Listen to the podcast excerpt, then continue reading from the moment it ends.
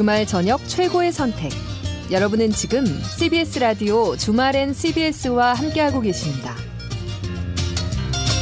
주말엔 CBS 2부 시작했습니다. 실시간 고속도로 교통정보 알아보죠. 한국도로공사 조혜진 캐스터 나와주세요. 네, 알고 가면 빠른 길 고속도로 교통정보입니다. 평소 일요일에 비한다면 오늘 도로 상황 크게 어렵지 않았지만 그래도 경부선 청주 부근 지나는 분들은 꽤 답답하셨죠. 지금도 서울 방향으로 옥산 분기점부터 청주 휴게소까지 9km 구간 밀리는데요. 그래도 이동량이 빠르게 줄고 있기 때문에 이 정체마저 점차 짧아질 것으로 예상됩니다. 네, 서해안선 상황이 바로 그렇습니다. 서울 방향 정체가 많이 줄면서 서해대교 건너기도 무난하고요. 수도권 들어와서 일찍 분기점에서 금천 사이만 잠깐 주춤합니다. 네, 중부선 모든 정체 풀렸고요. 중부 내륙선도 양평 방향 문경세제 터널 부근과 여주 분기점 부근에서 각각 짧은 정체만 남겨두고 있습니다. 강원 지역과 이어지는 고속도로 역시 영동선과 서울 양양선 모두 원활합니다. 추위 속 도로 살얼음긴 구간들이 있고요. 또 강풍이 부는 곳도 많으니까요. 안 밀린다고 과속하지 마시고 안전하게 천천히 주행해 주시기 바랍니다. 지금까지 주말엔 CBS와 함께하는 한국도로 공사 교통센터 조혜진이었습니다. 5805번 쓰시는 분께서요.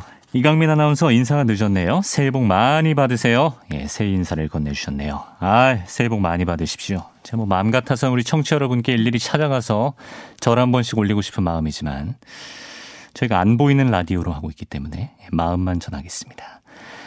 김상호님께서요. 어, 잠깐 생강차 타임을 가졌어요. 따뜻한 생강차 한 잔 드시면서 하세요. 라고.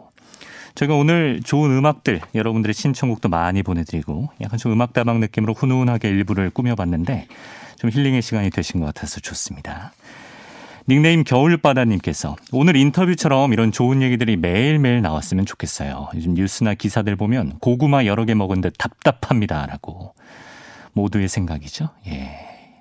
2021년엔 좀 미담 뉴스들이 많이 있었으면 좋겠고 개인적으로는 저도 좀 선행을 열심히 해서 제 미담 기사가 나왔으면 좋겠습니다. 예, 그런 목표를 말씀드려 보고요. 팩트 체크 넘어가겠습니다.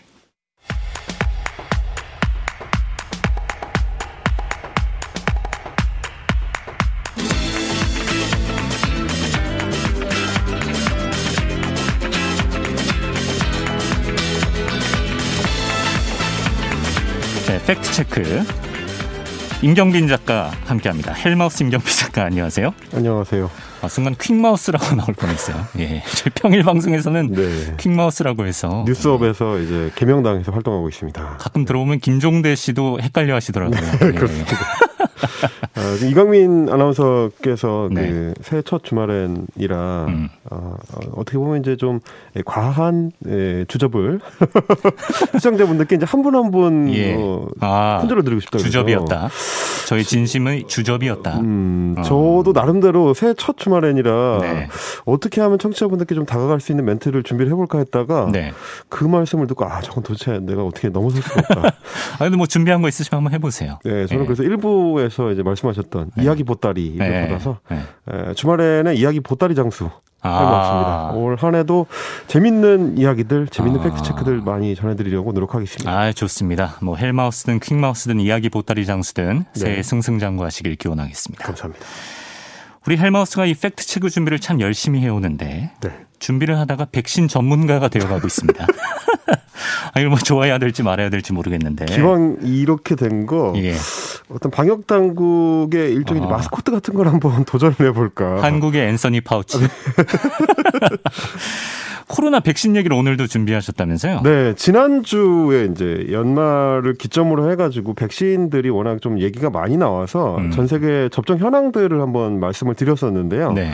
어, 제가 이제 자체 판단하기로 우리 레인보우의 댓글들을 중심으로 파악을 해보니까 음. 반응이 꽤 괜찮았다. 맞아요. 네. 그러니까 뉴스만 들었을 때는 그냥 불안감만 조장되고 공포심만 갖게 되고 그랬는데 그렇죠. 이렇게 팩트를 전해주시니까 좀 마음이 놓인다 이런 분도 계셨어요. 그렇습니다. 그래서 이번 주에는 이제 조금 더 깊이 들어간다고 이야기할 수 있는 음. 어, 이야기를 좀 한번 해보려고 준비를 해봤는데요. 네. 아무래도 이제 올해가 그 코로나 극복의 원년이 되었으면 좋겠다라는 음. 소망들이 많고 네. 일상을 좀 회복하고 마스크 없이 생활하고 싶다 음. 이런 또 희망들이 이제 넘쳐나는 상황이다 보니까 힐마우스가 마우스를 못 보여주고 있는 이 현실. 그러니까요. 타개해야죠. 네, 제가 예. 마스크 쓰고 이제 방송을 안 해도 되는 그날을 위해서 음. 이 희망이 되고 있는 백신 이야기를 조금 더 이어볼까 싶습니다. 그래서 어, 자체 신년 특집을 준비를 했습니다. 어. 네, 우리가 알아야 할 나머지 코로나 백신 A to Z.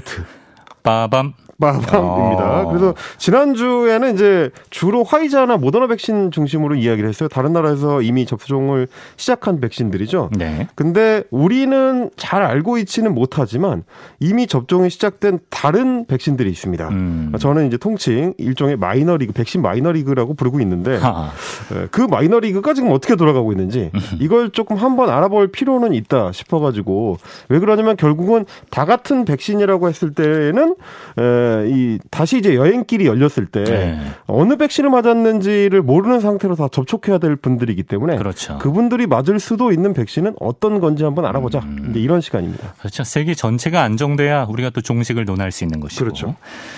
아, 근데 아무리 그래도 마이너리그라고 하면 그 백신들 개발하신 분들은 좀 섭섭할 것 같은데. 아, 그렇습니다. 이게 이제 어, 그 백신들이 특별히 뭐 성능이 더 떨어진다거나 네. 뭐, 뭐, 이상하다 뭐 이런 얘기는 아니고 부작용이 뭐 심각하다 음. 이런 얘기는 아닙니다. 이제 다만 이제 우리나라 입장에서는 이 백신들이 관심을 갖기 힘든 좀 특수한 상황이 있기 때문인데 네. 다름 아니라 러시아가 개발한 스푸트니크 V 백신 어. 그리고 이제 중국에서 개발한 시노백 백신 이 두 종에 대한 이야기를 해보려고 합니다. 네. 어, 여기까지 들으시면 어 중국 백신, 러시아 백신, 아 그래서 마이너리 이런 생각을 하실 분들이 네, 예. 있으실 것 같아요. 예. 한국 분들, 한국 시민들 입장에서는 그다지 이제 신뢰가 가지 않는 그 국가들이다라는 인상이 좀 강하기 때문에 음. 예, 그래서 이제 마이너리그로 제가 분류를 한 건데 네. 우리가 조금 치워놓고 있는 거랑은 별개로 이 백신들도 지금 전 세계 곳곳에 보급이 되고 어. 그리고 그 양도 만만치 않은 상황입니다. 어. 그래서 이제 앞으로 백신 시대가 열리게 되면은 네. 우리가 만나게 될 세계인들의 상당수가 러시아 백신과 중국 백신을 음. 맞았을 수 있다. 어, 그런 상황인데 네. 당장 선 계약이 체결된 물량을 좀 체크를 해봤습니다. 일단은 이제 미국의 듀크 대학교에서 국제 보건 혁신 센터라는 데가 있는데 네. 계속해서 지금 백신의 계약 물량이 어떻게 되는지 혹은 접종 현황이 어떻게 되는지를 업데이트를 하고 있거든요. 음. 근데 12월 29일 지난해 12월 29일에 집계 기준으로 봤을 때 전 세계에서 선 계약을 가장 많이 맺은 백신은 영국산 아스트라제네카입니다. 아스트라제네카. 아스트라제네카가 오. 무려 27억 6,820만 회. 그러니까 전 세계 인구의 거의 절반 정도. 역시 뭐 대량 생산이 용이하다는 게 입증이 그렇죠. 네. 그래서 이제 아스트라제네카가 1위고 네. 이어서 이제 노바백스가 이제 13억 3,770만 개 정도, 음. 화이자가 9억 2,010만 개 정도. 여기까지가 이제 완전 메이저리그. 라고 할 수 있을 것 같습니다. 네. 그 뒤에 이제 뭐 얀센이나 GSK 산업피 뭐 이런 회사들이 있고요. 아. 바로 그 뒤에 러시아산 스푸트니크 V가 어. 5억 400만 개가 계약이 됐습니다. 어, 5억 개가 넘네요. 엄청 많은 숫자죠. 네. 근데 우리가 이제 이번에 최종적으로 계약을 맺었던 모더나 같은 경우가 바로 그 뒤에 4억 9천만 개 정도. 아, 모더나보다 많네요. 모더나보다 많습니다. 음. 그리고 모더나의 바로 뒤가 중국산 시노백입니다. 3억 개. 어. 그러니까 우리가 생각하는 것보다는 양이 많아요. 그러네요. 그래서 전 세계적으로 제약회사들을 쭉 줄을 세웠을 때 러시아 백신이 여섯 번째, 음. 중국 백신이 여덟 번째입니다. 어. 그러니까 우리끼리 하는 얘기지 사실은 이 백신들이 전혀 마이너 리그가 아닌 거죠. 그러네요. 예.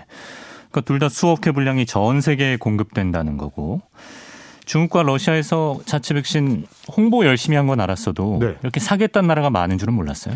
어, 제가 지금 이제 이번에 방송을 준비하면서 보니까 네. 러시아하고 중국이 굉장히 공격적으로 백신 보급을 추진을 하고 있더라고요. 음. 이게 보니까 두 나라 모두 뭐를 동원하냐면 국부 펀드를 운용을 하는데 러시아나 중국이나 다 네. 국가가 운영하는 펀드를 동원해서 그 펀드의 자금으로 제3세계 국가들 이제 뭐 나라의 부가 많지 않은 소위 말하는 음. 가난한 국가들의 백신을 지원하는 프로그램을 돌리고 있습니다. 아, 그럴 정도로 굉장히 적극적으로 백신 세이지를 하고 있는 상황이고요. 예. 특히 그래서 어, 서구 선진국들의 자금력에 밀려가지고 화이자나 모더나 같은 안전성이 그나마 조금 더 확보된 음. 그 백신들을 확보 못한 나라들. 네. 그 경우에는 급한 불을 일단 꺼야 되니까. 천박 더운박 가릴 때가 아니죠. 그러니까요. 네. 러시아에서 손 내밀면 그걸 잡아야 되고 음. 중국에서 주겠다고 하면 받아야 되는 그런 어떤 상황. 상황이라고 할 수 있을 것 같고 네. 어, 결국에는 이제 글로벌 팬데믹을 완전히 종식을 시키려면 글로벌 집단 면역이 돼야 되는 거니까 음. 모든 나라가 거기에 이제 동참을 해야 되는 거죠. 네. 그러니까 어떤 나라는 러시아산이나 중국산 백신을 가지고 집단 면역을 얻을 수밖에 없는 음. 그런 상황이기도 합니다. 그래서 우리도 그런 나라들은 지금 어떤 상황인지 음. 그 나라들이 맞게 될 백신은 어떤 효용성과 어떤 문제점을 가지고 있는지 그걸 좀 음. 알아둘 필요가 있겠다 싶습니다. 글로벌 집단 면역의 관점에서 좀 챙겨야 될 정보들인 것 같은데 일단 러시아의 스푸트니크 V 얘기부터 해보겠습니다. 이거는 효과가 얼마나 입증이 됐나요? 네, 이름부터 보시면 알겠지만 러시아 입장에서 굉장히 야심차게 추진한 그러니까 최초의 인공위성이라고 음. 스푸트니크를 명칭을 잡았었는데 네. 어, 이 백신도 세계 최초다를 강조하려고 백신 명칭을 이렇게 미국보다 잡았거든요. 빨랐다. 그겁니다. 아, 그걸 그거. 강조하려고. 그래서 이제 러시아의 보건부 산하에 가말라야 국립 전염병 연구소에서 직접 개발을 한 건데 네. 그쪽의 주장대로라면 유효성이 이제 91% 보호 효과가 91% 정도다. 높네요. 네, 상당히 높습니다. 예. 어, 그렇게 치면은 이제 화이자나 모더나 백신하고 비슷한 수준. 네, 유효성을 갖고 있는 건데 네. 역시나 러시아의 주장대로 하면 아직까지는 별다른 부작용이 없었다. 어. 이런 상황인데 예. 에, 그래서 러시아가 계속해서 주장하는 거는 뭐냐면 우리가 이 분야 1등이다. 어, 우리가 제일 빨리 내놨다. 네. 우리가 제일 지금 앞서가고 있다라는 주장이고. 아니, 빨라도 너무 빠르잖아요. 너무 빨랐습니다. 그래서 예. 저는 이제 소위 말하는 비공식 금메달이다. 아. 아. 이렇게 말씀을 드리고 싶습니다. 공식적으로는 아니고요. 그렇죠. 네, 비공식 금메달이다. 이렇게 하고 있는 건데, 예. 어, 문제는 지금 이, 이강민 아나운서가 반응을 보이신 것처럼 음. 다른 나라들의 반응도 비슷합니다. 니네 말을 어떻게 믿느냐. 음. 이런 얘기인데, 네. 그 마치 도핑 테스트를 회피한 러시아 올림픽 국가대표팀처럼 네. 어, 일단 삼상 시험을 회피를 해버렸습니다. 회피하면 안 되는 건데 일단 회피를 해가지고 1상 시험하고 2상 시험만 한 다음에 바로 긴급 승인을 해버렸거든요. 아. 근데 문제는 뭐냐면 1상 시험하고 2상 시험에 참가한 사람의 숫자가 네. 다 합쳐서 28명입니다. 28명이요? 28명이요. 아, 이건 뭐 표본이라고 하기도 민망한 숫자인데. 2,800명도 아니고 28,000명도 아니고 28명을 한 다음에 어 안전하네 이러고 승인을 내준 거예요. 예. 어, 그것 때문에 국제 의료계에서는 삼상 시험을 안 거친 거는 공식 인정을 해줄 수가 없다. 제대로 음. 검증이 끝난 게 아니다라는 음. 입장이고. 네. 어, 그래서 러시아는 지금 현재 백신을 일반 접종을 하고 있는데 음. 이게 사실상 삼상 시험처럼 운영이 되고 아. 있습니다. 실전으로 바로 그렇습니다. 아. 그러니까 써보고 한번 생각을 해보자. 라는 상황이고 아이고. 안전성과 효과성에 대한 정확한 검증은 음. 조금 더 시간이 필요할 것 같다. 라는 게 의학계의 저, 전체적인 어떤 흐름입니다. 아, 이렇게 바로 실전에 투입했다가 끔찍한 부작용이라도 생기면 어떡하나 걱정이 되는데 일단 아직까지는 별 얘기가 없다는 거죠? 일단 아직까지는 별 얘기가 없습니다. 그 음. 그이 발표도 물론 이제 러시아 쪽의 발표긴 하지만 예, 그러다 보니까 당장 러시아 그 자국 내에서도 이 스푸트니크 V에 대해서 신뢰도가 그렇게 높지는 않습니다. 음. 자국민들도 못 믿고 있다는 건데. 그래요. 자, 삼상 시험을 겸해 가지고 모스크바 시민 중에서 자원자 4만 명을 우리가 받아 가지고 접종을 했다. 네. 라는 게 러시아 당국의 설명이었는데 네. 알고 보니까 그 자원자들이 대부분 이제 교사나 의료진 같은 어. 예, 정부가 직접적으로 이 뭐 지시를 하기가 용이한 아. 그런 직업군이에요. 이건 진짜 무서운 얘기인데. 그렇습니다. 그러다 보니까 어떤 폭로도 있었냐면 어, 러시아 교육부에서 네. 인센티브하고 인사 조치에 연동시키겠다. 백신을 맞는지 안 맞는지를 연동시키겠다. 아. 라는 거를 이제 교사들한테 공문이 내려갔고 그러다 네. 보니까 우리는 일종의 협박으로 어쩔 수 없이 맞았다라는 얘기까지 흘러나올 정도니까 그래요. 러시아 국내에서도 아 조금 지켜봐야 되는 거 아니야?라는 생각을 좀 하는 것 같고요. 네. 그래서 이제 러시아 당국 입장에서 선의로 주 러시아 미국 대사한테 네. 이 접종을 권유를 했습니다. 한번 맞아보시는 게 어떠냐. 아, 이랬더니 그 미국 대사는 예. 아주 정중하게 어, 대단히 어, 정중하게 I'm sorry but 아, 그래서 Thank you, 어, 네, 정중하게 아. 사양을 했다라는 예, 이야기가 있었고요. 아. 게다가 제일 믿을 수 없는 사실은 뭐냐면 푸틴 대통령입니다. 네. 푸틴 대통령이 지난해 8월에 처음 이 접종이 시작될 때만 해도 내 딸도 맞추겠다라고 했었어요. 아, 이미 맞췄다는 얘기도 있지 않았어요? 그렇습니다. 실제로 그래서 지난 8월에 예, 두딸 가운데 한 명이 자원을 해가지고 접종을 했 습니다. 아, 네. 근데 문제는 정작 푸틴 대통령 본인이 안 맞았습니다. 어허. 어, 계속 맞는다고 했는데 아직까지도 안 맞았고 그래요. 기사들이 계속 물어보고 있어요. 그래서 예. 어, 지난해 12월 27일에도 질문이 나왔는데 도대체 어. 언제 맞는 거냐? 푸틴 어. 대통령 맞았냐 안 맞았냐? 그랬더니 크렘린궁 측은 아직은 안 맞았는데 아, 조만간 맞을 계획이다. 어. 맞고 나면 밝히겠다. 요 정도 입장입니다. 그러니까 대통령도 안 맞는데 누가 맞겠냐? 국민들부터 내몰아서 맞게 하고. 그러니까요. 그런 얘기가 나올 수밖에 없는 거죠. 그렇죠. 뭐 러시아도 뭐 완전 엉터리 국가가 아니잖아요. 기초과학이 강한 나라 중에 하나긴 그럼요. 합니다만 서둘러도 너무 서둘렀기 때문에 음. 좀 평가가 안 좋은 것 같습니다. 자, 그래서 정작 푸틴 대통령도 안 맞았다는 이 스푸트니크 V 어떤 나라들로 가고 있습니까? 주로 이제 러시아의 동맹국이나 외교적으로 유대가 강한 나라들 쪽으로 가고 있습니다. 어, 우리가 잘 알고 있는 이제 벨라루스, 헝가리 같은 이제 동유럽 음, 국가들 네. 이런 사실상의 동맹국들이 러시아산 백신을 공급해가지고 이제 접종을 하기 시작했고요.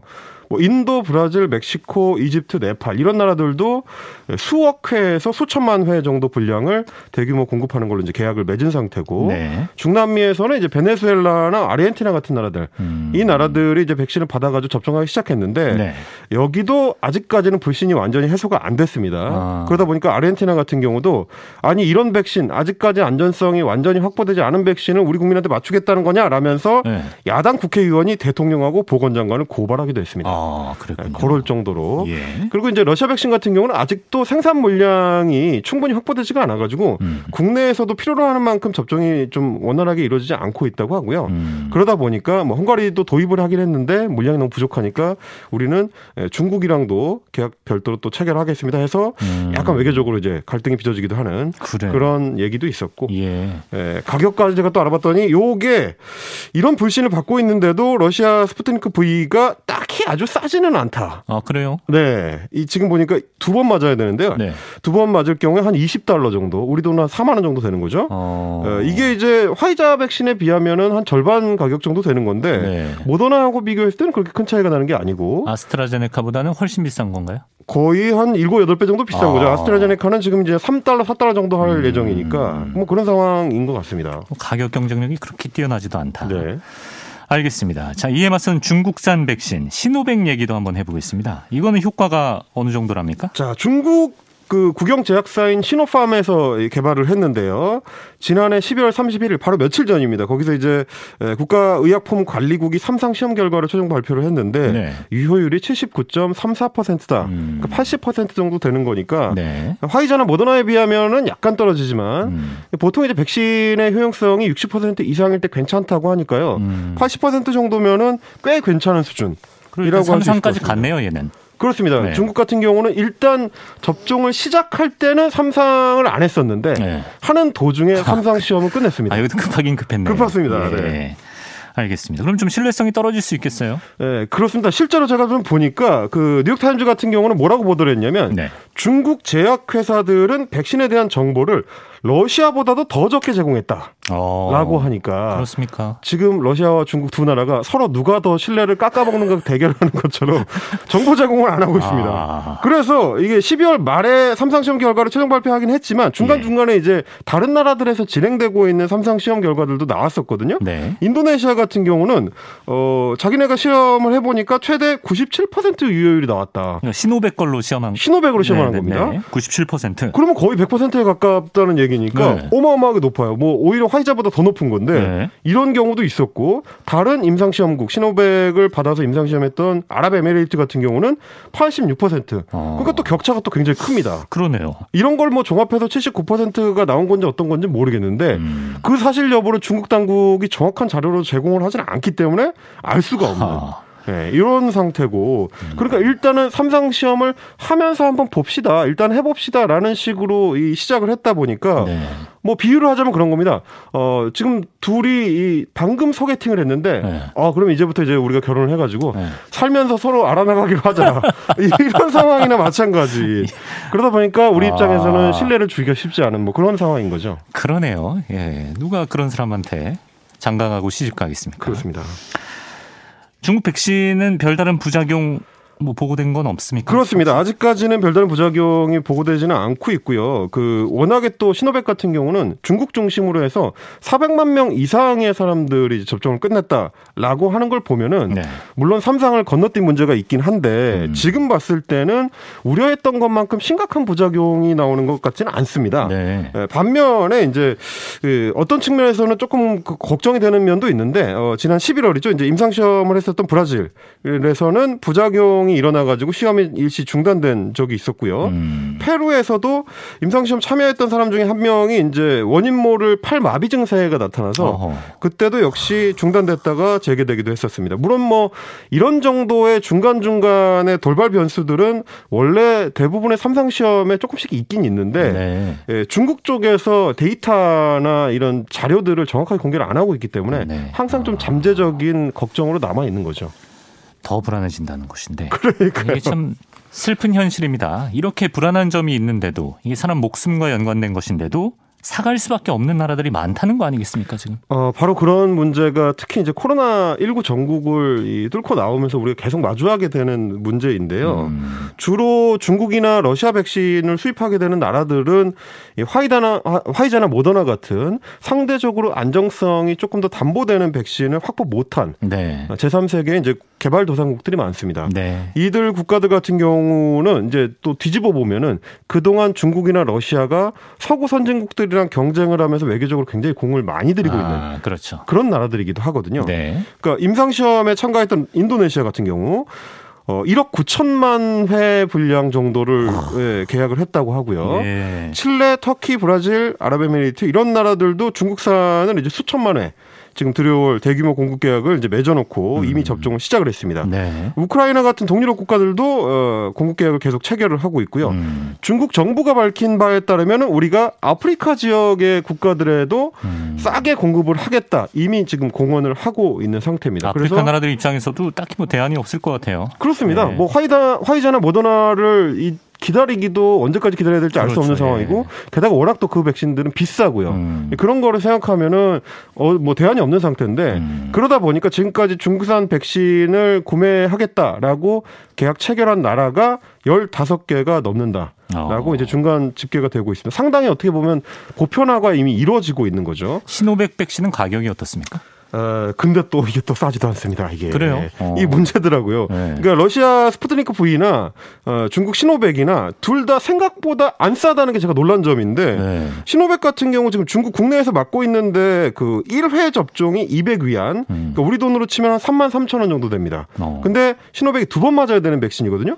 그러니까 어. 완전 면역을 얻으려면 6만 원이 넘게 들어가는 음. 생각보다 굉장히 비싼 가격이고 음. 물론 뭐 이거는 이제 소비자가 지불하는 돈이니까 아마 공급 가격으로 치면은 화이자의 뭐 한 40달러 선 정도 될 것 같은데 네. 한국 사람한테 고르라고 했을 때 네. 예, 화이자와 같은 가격인 신호백을 고를 사람이 누가 있을까를 생각하면 아. 아, 조금 의아스러운 점은 좀 있습니다. 그렇습니다.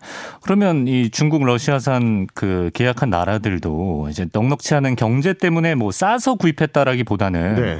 화이자 모더나는 이제 협상력이 떨어지니까 나라가 그렇습니다. 울며 겨자 먹기로 구입한 면도 없지 않아 있겠네요. 어, 굉장히 좀 그런 측면이 아. 강하고요. 네. 이게 이제 그 코로나 19 전국을 지나면서 이 백신 개발을 놓고 일종의 백신 민족주의 혹은 백신 외교전이 음. 벌어지는 양상이 있습니다. 네. 또 다른 양상으로 지금 코로나 전국이 펼쳐지는 건데 이 서구 국가들 같은 경우에는 워낙에 자금력이 빵빵하니까 음. 백신 개발 단계에서부터 돈을 많이 집어넣고 음. 그래서 이미 수억 회 분량들을 자기네 나라의 국민들 같은 경우는 몇 번씩이나 맞을 수 있는 분량을 이미 싹쓸이를 해간 상황이다 네. 보니까 어 백신에서 소외된 나라들 입장에서는 그 빈틈을 러시아나 중국이 치고 들어올 수밖에 없는 음. 그만큼 또 러시아나 중국이 국제적 영향력을 더 확보해가는 그런 양상이 이제 펼쳐지고 있고요. 예.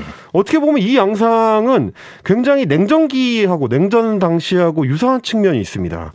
그러니까 양쪽 진영이 자금력을 바탕으로 해서 음. 제3세계 국가 어느 쪽을 자기 쪽으로 포섭할 음. 거냐.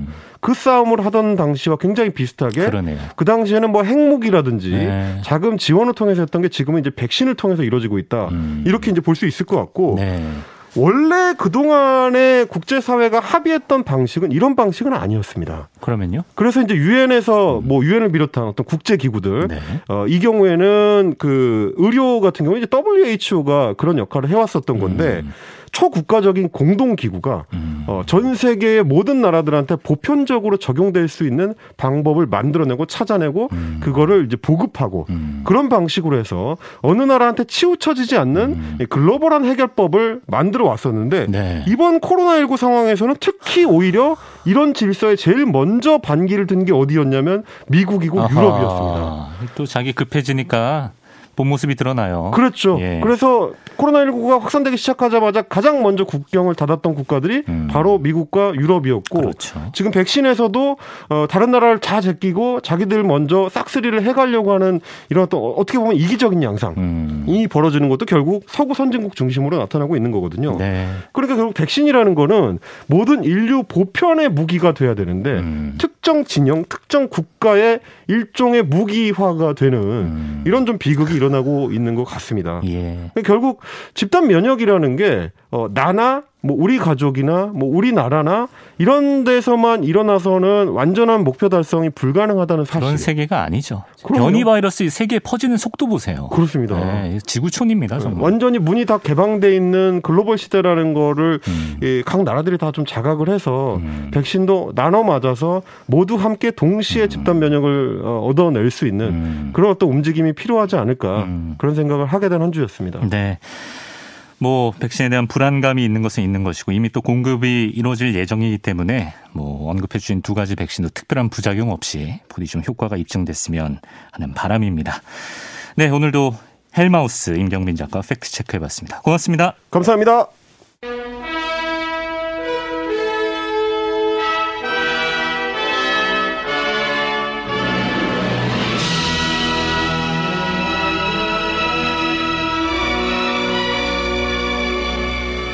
영화로운 주말 제2의 김경식 씨를 꿈꾸는 영화 큐레이팅계 유망주 최민석 작가 함께합니다. 어서 오세요. 안녕하십니까 김경식이 될지 아니면 어 뭐 그냥 방송국에서 괜히 불러줬다고 할 사람이 될지 아무튼 항상 조마조마하게 음. 오고 있는 최민석입니다. 일단 새해 복 많이 받으시고요. 네, 새해 복 많이 받으십시오. 예. 최민석 작가는 보통 새해 계획을 알차게 좀 세우는 편인가요? 원래는 제가 정말 계획 없이 그냥 인생을 그 물 위에 떠 있는 부초처럼 아. 그냥 무르는 대로 살아가자. 예. 예. 그냥 뭐 바람이 가는 대로 가자 이렇게 사는데 음. 올해는 계획을 좀 세웠습니다. 아.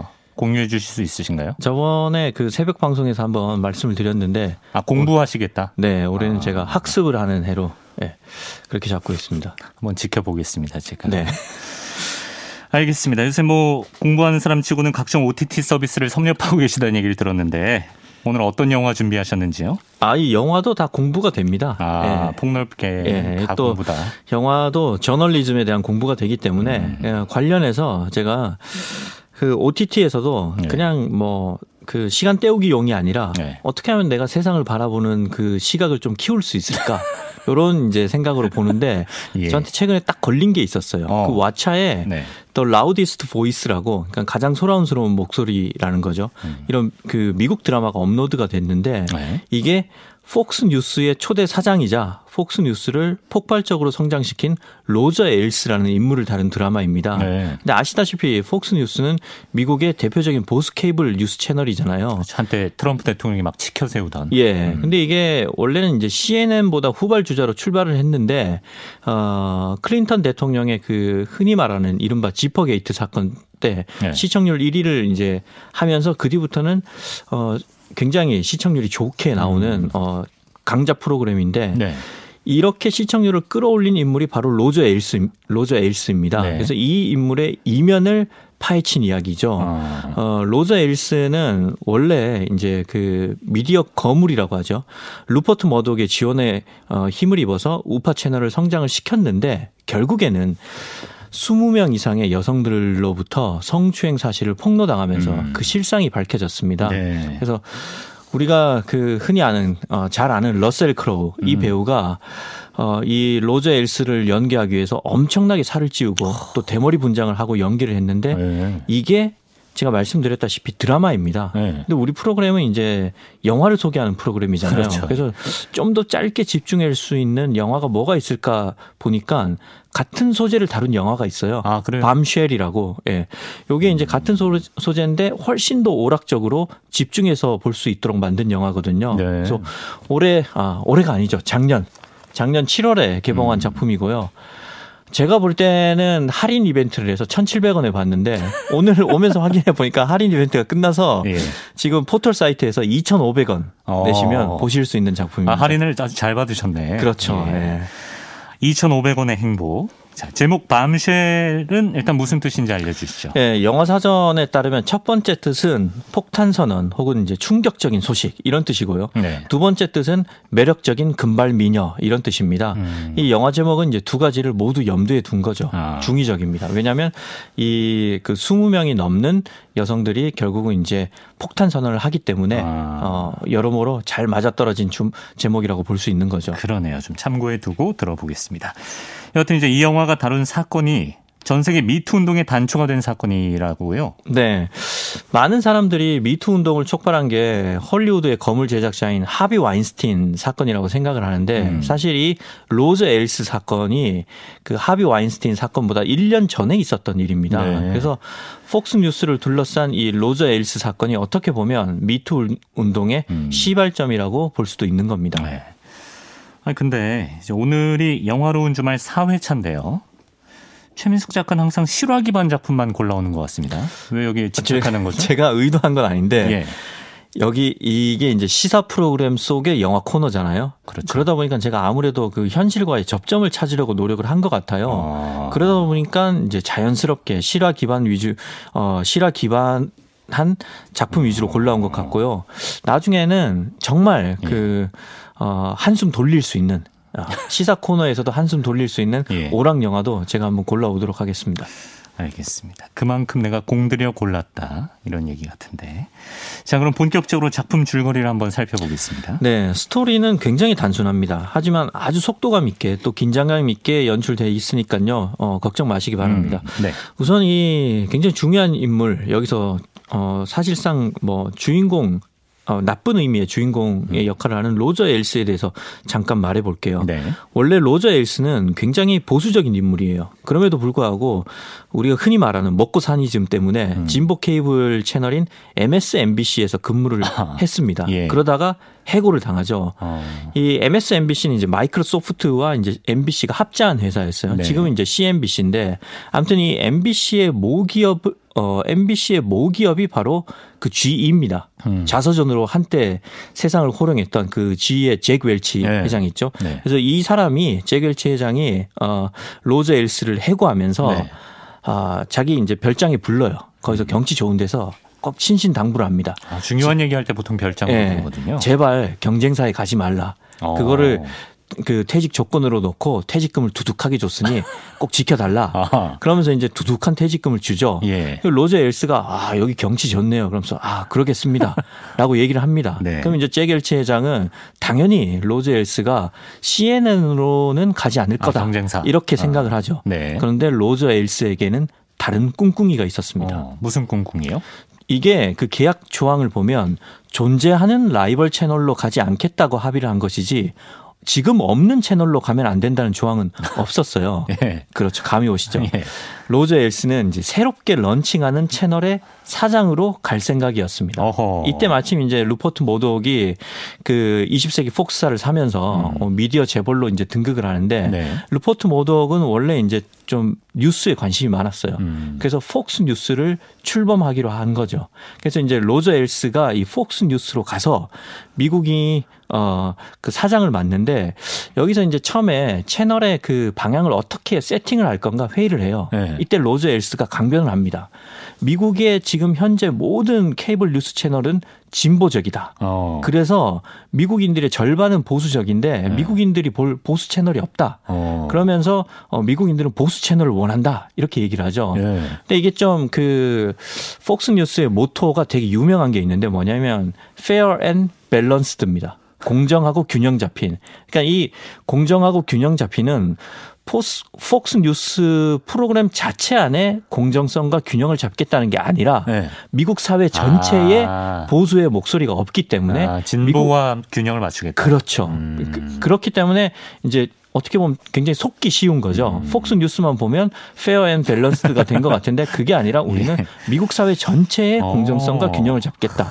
이렇게 얘기를 하죠. 네. 그래서 지금 들으면 뭔가 굉장히 솔, 솔깃하잖아요. 네. 그래서 이제 주머니에 돈이 많은 루퍼트 머독도 솔깃합니다. 넘어갔어. 그래서 어. 그래. 어, 안 그래도 나도 보수주의자인데 네. 폭스 뉴스를 완전히 보수 채널로 세팅하자. 음. 그런데 이게 또 로저 에일스의 어, 속셈의 전부가 아니었습니다. 그래요? 그럼 꿍꿍이가 더 있습니까? 그냥 보수 채널이 아니라 아주 자극적인 보수 채널을 만들 생각을 한 거죠. 어. 그래서 이제 경쟁사인 그때 당시 가장 큰 경쟁사인 이제 CNN이 CNN CNN이 원래 CNN. 이제 음. Cable News Network잖아요. 네. 이걸 걸핏하면 이건 이제 클린턴을 찬양한다. 그래서 Clinton News Network다. 이렇게 얘기하고 예. CBS 지금 우리 기독교 방송 아닙니다. 미국의 미국 CBS, CBS. 네. 네. Columbia Broadcasting System인데 네. 이거를 걸핏하면 또 항상 Communist Broadcasting System이다. 아. 공산주의자 방송국이다. 이렇게 이제 막 부르죠. 그리고 네. 또 어, 버락 오바마가 후보 시절에 음. 나오면 앵커들한테 반드시 버락 후세인 오바마라고 full name으로 불러라고 아, 얘기를 합니다. 왜냐하면 이 후세인 이 middle name을 써서 음. 오바마에게 테러리스트 이미지를 씌우려고 하는 거죠. 예. 그리고 또 9.11 테러가 발생했을 때는 하루 종일 월드 트레이드 센터가 폭파당하고 심지어 그때 이제 생존자 한 명이 빌딩에서 뛰어내렸어요. 네. 그 장면을 모자이크 없이 하루 종일 내보냅니다. 아. 이렇게 해서 로저 에일스가 원하는 것은 바로 혐오를 이용한 이른바 갈등 장사인 아. 거죠. 그런데 여기서 이게 또 전부가 아닙니다. 네. 그는 이제 케이블 뉴스 최초로 앵커들 앞에 탁자를 유리 탁자로 바꿔버립니다. 왜요? 어, 그러면서 이제 PD들한테 네. 카메라를 바스트샷이 아닌 풀샷으로 잡으라고 합니다. 네. 속셈이 뭐냐면 화면에 여성 앵커의 다리가 보이게끔 하는 아. 거죠. 그래서 아니나 다를까 폭스 뉴스의 의상실에는 바지가 없습니다. 오로지 치마뿐입니다. 그래요. 그것도 아. 대부분 몸에 붙는 원피스입니다. 네. 이런 풍토 때문인지 여성 앵커들이 받는 시청자 의견의 구할은 대부분 외모와 의상에 대한 의견뿐입니다. 그 뉴스랑 상관없이 자극적인 뉴스를 부각시키는 전략 네. 들고 나왔군요. 어, 그래서 이런 그 불안한 분위기 때문인지 음. 아니나 다를까 이슈가 터집니다. 그레천 칼슨이라고 굉장히 그 영웅 같은 여성 앵커가 있는데 네. 이 앵커가 해고를 당해요. 어. 그리고 해고를 당한 후에 로저 에일스를 성추행으로 고소를 합니다. 자세히 어떤 일이 있었던 겁니까? 이 그레천 칼슨은 어 방금 말씀드린 대로 남성 일색인 그 폭스 뉴스에서 살아있는 전설로 통하는 앵커였습니다. 네. 그런데 뭐 이 워낙 남성 일색이다 보니까 직장 내에서 여성 혐오적인 발언에 항상 시달렸어요. 네. 그래서 여기에 이제 맞대응을 하다 보니까 그 결과 좌천이 되고 말았습니다. 아. 그래서 방송국에서 표면적으로 뭐라고 얘기했냐면 아 너한테 요번에 요번에 그 단독 진행 프로그램을 맡긴 거다. 네. 이렇게 얘기를 해요. 그런데 실상은 그 단독 진행 프로그램이 아무도 안 보는 시간대였던 아, 겁니다. 자천 맞네요. 이강민 아나운서가 했던 새벽 6시가 아니라 새벽 3시 막 이런 프로그램이었던 거죠. 예. 그래서 그걸 항의하니까 아예 해고를 당하고 말았습니다. 아. 그러자 이제 칼스는 이게 사실은 다 내가 로저의 성적 요구를 거부했다는 이유 때문에 해고를 당한 거다. 음. 그게 본질이다. 음. 이렇게 고소를 했죠. 네. 어, 과거에 칼슨이 로저로부터 그 받은 성적 요구를 거부한 후로 그때부터 계속 음. 내리막길을 걸어왔다는 겁니다. 아니 근데 폭스 뉴스면 이제 거대 기업인데 거대 기업 CEO랑 싸우는 게 쉽지 않을 거 아니에요? 그렇죠. 칼슨은 이제 자기가 얘기를 용감하게 했으니까 음. 자기와 같이 목소리를 내줄 동료들이 있을 거다 이렇게 음. 생각을 했는데 네. 한동안 아무도 자기 편에 안 서줍니다. 어. 그러면서 이제 영화는 이제 그 앵글을 좀 넓히죠. 두 인물을 더 다루는데요. 네. 여기서 이제 폭스 뉴스에서 굉장히 중요한 그 앵커가 있습니다. 맥인 컬리라는 여성 앵커인데 네. 이 굉장히 어 당차요 어느 정도였냐면 이 영화에서 배경이 되는 때가 이제 트럼프가 후보일 때였는데 네. 어 대선 후보였던 트럼프와 설전을 엄청나게 벌립니다. 어. 예, 그만큼 이제 당차고 어 또 다른 한 명은 앵커 자리를 맡기 위해서 고군분투하는 신입 사원입니다. 케일라라는 인물인데요. 네. 근데 이제 맥인 컬리는 실제로 어 자기가 과거에 로저와 그 성적으로 껄끄러운 일이 있었다면서 어. 동료에게 고백을 해요. 네네. 그런데 공식적으로는 언급을 하지 않습니다. 아. 왜냐하면 언급을 하는 게 너무 두렵기도 하고 네. 자신이 잃을 게 너무 많기 때문입니다. 아. 그리고 또 아까 그 신입사원 케일라는 네. 어, 이 고소가 나오기 바로 얼마 전에 로저와 독대를 하면서 굉장히 불쾌한 일을 겪었어요. 음. 예. 요건 제가 이제 방송이라서 순화를 한 겁니다. 네. 그런데 이 케일라는 앵커 자리를 위해서 한편으로는 이런 수모를 감수하기도 했고 그리고 자기처럼 힘없는 사람이 발언을 하, 면 음. 과연 이, 이 거대한 싸움의 향방이 바뀔까 하는 그런 현실적인 아. 고민을 하게 됩니다. 이런 사건에서 피해자들이 의뢰 갈등하게 되는 그런 지점들. 네, 네, 그렇습니다. 그래서 그레천 칼스는 외로운 싸움을 계속해야만 하나요? 그렇습니다. 그래서 이제 영화는 이런 식으로 불의에 한가하는 다양한 인간의 군상을 한동안 보여줘요. 음. 그리고 이제 궁극적으로는 성추행이라는 하나의 소재를 통해서 우리가 사회에 존재하는 불합리와 부정의에 대해서 어떻게 대응해 왔는지도 압축해서 보여줍니다. 네. 아무튼 이 영화는 결국에는 아까 그 트럼프와도 설전을 벌일 만큼 영향력이 있는 맥인이 피해자들과 연대함으로써 어. 대반전을 맞습니다. 네. 20명이 넘는 전현직 방송인들이 로저에게 추행을 당했다고 고백을 하고 음. 결국은 로저는 회사에서 물러나게 되죠. 음. 나중에 이제 그 사실을 말씀드리자면 로저는 2017년에 혈루병으로 사망을 했습니다. 그리고 폭스 뉴스는 어그 고소를 했던 그레천 칼슨에게 합의금으로 한화 220억 원 어. 정도를 지급을 했습니다. 예. 물론 뭐 영화는 로저의 죽음까지 다루지는 않지만 음. 그가 물러나고 그레천이 합의금을 받는 과정이 음. 하나의 복수극처럼 네. 굉장히 통쾌하고 속도감 있게 그려집니다. 네. 그럼 이제 영화에서 이거를 피해자들의 완전한 승리 이런 식으로 묘사합니까? 그건 또 아닙니다. 시니컬한 태도를 유지하면서 경종을 울리는데요. 네. 극 중에 화자가 맥인 컬리예요. 아까 트럼프랑 설전을 벌였던 네. 그 앵커인데 마지막 장면에서 맥인 컬리가 화면을 응시하면서 관객들한테 아, 그 직접 얘기를 합니다. 어. 이건 단지 시작에 불과했다. 그러니까 이 싸움은 그냥 시작이었다는 거죠. 그러니까 네. 아직도 싸워야 할 불합리와 부정의가 굉장히 많다는 뜻입니다. 음. 사실 뭐 미국은 자본주의의 천병이기 때문에 결국 모든 게 돈으로 설명되잖아요. 그렇습니다. 실제로 그레천 칼슨 그 고소를 했던 그레천 칼슨이 받은 합의금보다 로저 에일슨이 회사에서 쫓겨나면서 받은 퇴직금이 더 많았습니다. 아, 그랬어요? 합의금의 아. 약두 배에 달합니다. 엄청 받았네. 그래서 이제 네. 맥인이 영화가 끝날 때 이게 시작이다. 아. 이렇게 관객들한테 직접적으로 말하는 거죠. 약간 살인의 추억에서 송강호 씨 마지막 장면 느낌. 그런 느낌입니다. 예. 예. 알겠습니다. 자, 이 영화가 실화 기반이고 아카데미 분장상을 받았다고 들었어요. 네, 샬리스 테론이 그 맥인 역할을 했는데요. 음. 샬리스 테론은 자기 얼굴처럼 보여요. 그런데도 불구하고 맥인처럼 보이기 위해서 3시간씩 매번 촬영할 때마다 보형물을 붙였다고 알려졌고요. 아. 니콜 키드만은 그 보면 어 니콜 키드만이 그 그레천 그 그레천 역할을 예. 했는데 니콜 키드만의 원래 얼굴이 안 보일 정도인데 오. 어. 그러면 이제 더 오랜 시간 분장을 붙였다는 거죠. 네네. 그리고 또 그 로저 엘스를 맡은 역할은 그 좀 이름이 안 유명해서 그런데 사실 얼굴 보면 다들 아실 겁니다. 네. 턱이 약간 길쭉한 그 아, 턱은 저도 그 길쭉해요. 네. 외계인 그 아빠는 화성인 뭐 이런 드라마에 나왔던 아. 존 리스고인데 네.